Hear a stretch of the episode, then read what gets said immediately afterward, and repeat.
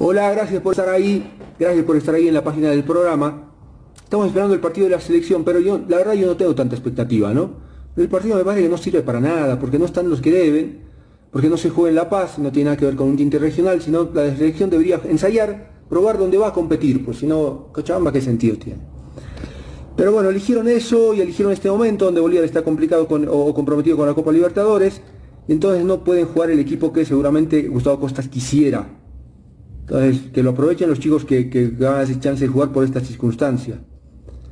Pero insisto, no me, no, me genera gran expectativa. ¿Qué chance real tiene Bolívar de clasificar a semifinales? Para mí ninguna, ¿no? Ninguna. Como juega, como plantea las cosas, como nos comportamos afuera, cuando eh, jugamos de visitante, cuando nos refugiamos y no sabemos qué hacer con la pelota, cuando no sabemos cómo atacar, así ninguna chance. Además le está perdiendo 1 a 0 ya el partido ante un rival que no es el, monstruo, el poderoso, como, como el Palmeiras, por ejemplo. No tiene funcionamiento aceitado, tiene unos cuantos buenos jugadores que hacen diferencia, con eso les alcanza, pero no es el Palmeiras. Entonces eh, uno dice, ¿en qué chance tenemos? Para mí ninguna. ¿Sí? Ahora, muestren, sí, muestren, no estoy diciendo demuestren, muestren que saben jugar de visitante, hicieron con Cerro, ¿no? Bueno, ahora, el partido con Cerro ya pasó, fue historia. Podemos discutir mil veces de ese partido. Pero bueno, pasó. Este es el que viene, es el que importa. ¿sí? Si pueden sacarle la pelota al Inter, si pueden hacerle daño, si pueden pisar el área, si pueden ganar el partido.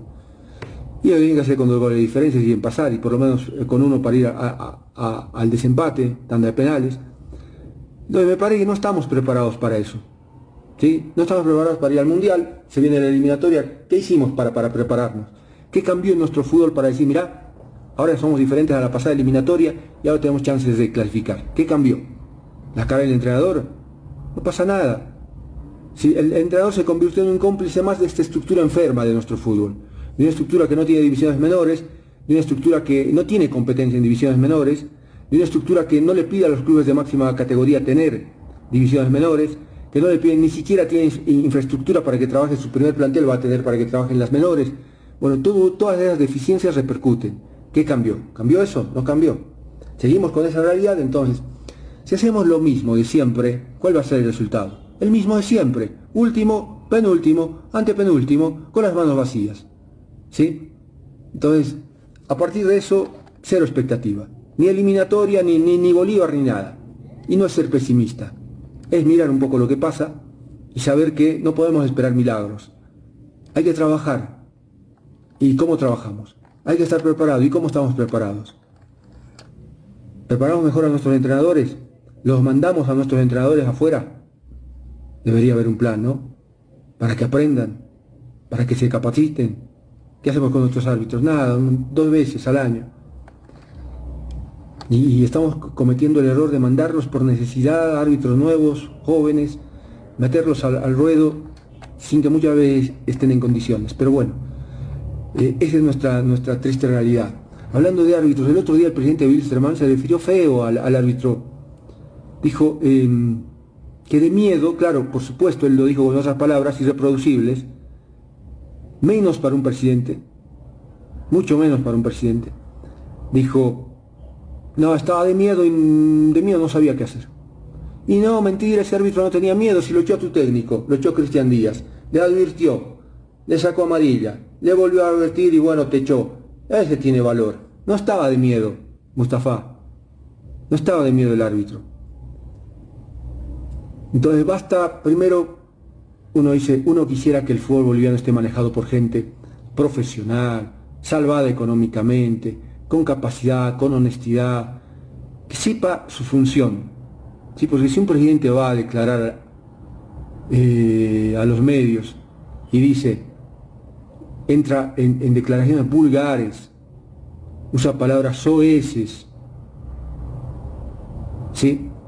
Entonces no estamos pues en las manos correctas, porque si en eso cometen errores, imagínense eh, eh, el comportamiento en, definición de contratos, en pagar deudas, en, contratar entrenadores, en manejo con, los jugadores de fútbol. La gente que esté en el deporte tiene que ser sana, tiene que tener una mentalidad que, que busque crecimiento del club, no personal, no individual, no interés particular. La gente del deporte tiene que tener ganas de crecer, pero no ellos, sino de hacer crecer a sus clubes. Entonces, entonces, uno eh, todavía dice, en esas manos estamos, si en esas manos equivocadas estamos. Y es decepcionante, pues.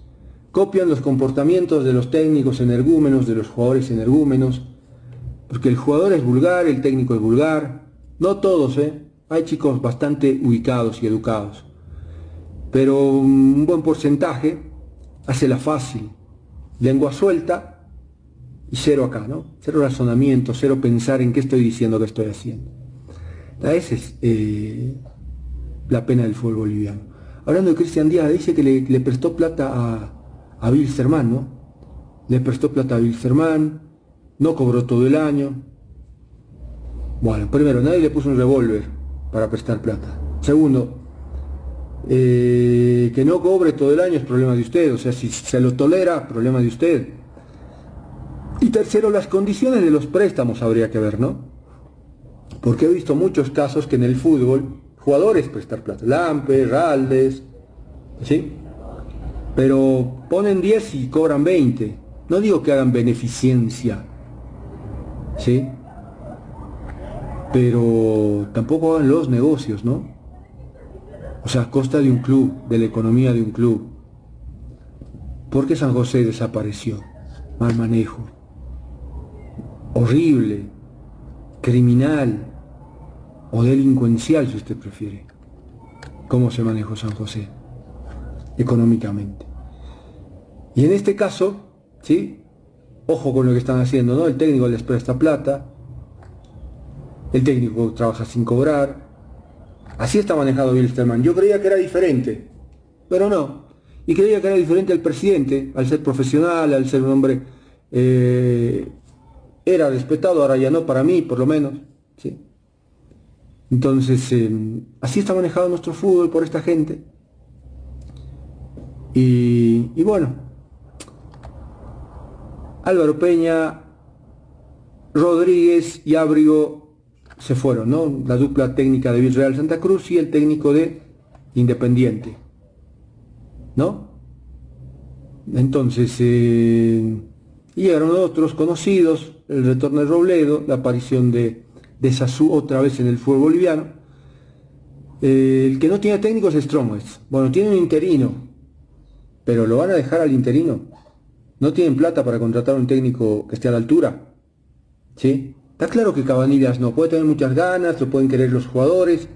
¿Qué dijo? Manos de, están dejando el equipo en manos de un novato. De esos ejercicios salen muy poquitos bien. No crean que justo este los va a consagrar campeones. ¿no? Son punteros, seis puntos de ventaja. No, no tienen plata, no saben para dónde apuntar, es la pregunta, ¿no? Entonces van a preferir, tienen miedo, elegir mal y bueno, elegimos esto, ya ganamos. Lo dejemos, además no nos cuesta. Ya están haciendo la fácil. ¿Sí? Dos partidos con resultados negativos van a cambiar y va a ser tarde. Bueno, veremos qué margen de maniobra tiene, porque seguramente tienen algo gestionado, ¿sí? Como para poderle la firma nomás con alguien. Pero no sé si ese alguien los esperará hasta que tomen la decisión, ¿no? Bueno, así está el fútbol boliviano, con sus equipos, con sus entrenadores, con su selección, que, insisto, no hace nada para cambiar y quiere que los resultados sean diferentes.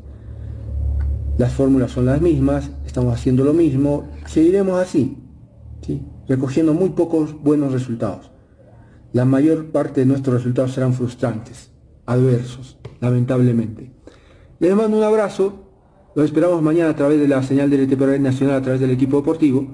Los esperamos a las diez y media de la noche para mostrarles lo que sucede en nuestro fútbol, lo que le pasa a nuestra selección y el mundo del fútbol que, que sigue, la pelotilla sigue rodando y en las ligas más importantes. Por lo tanto, lo estaremos compartiendo. Un abrazo para todos. Gracias como siempre que estén bien.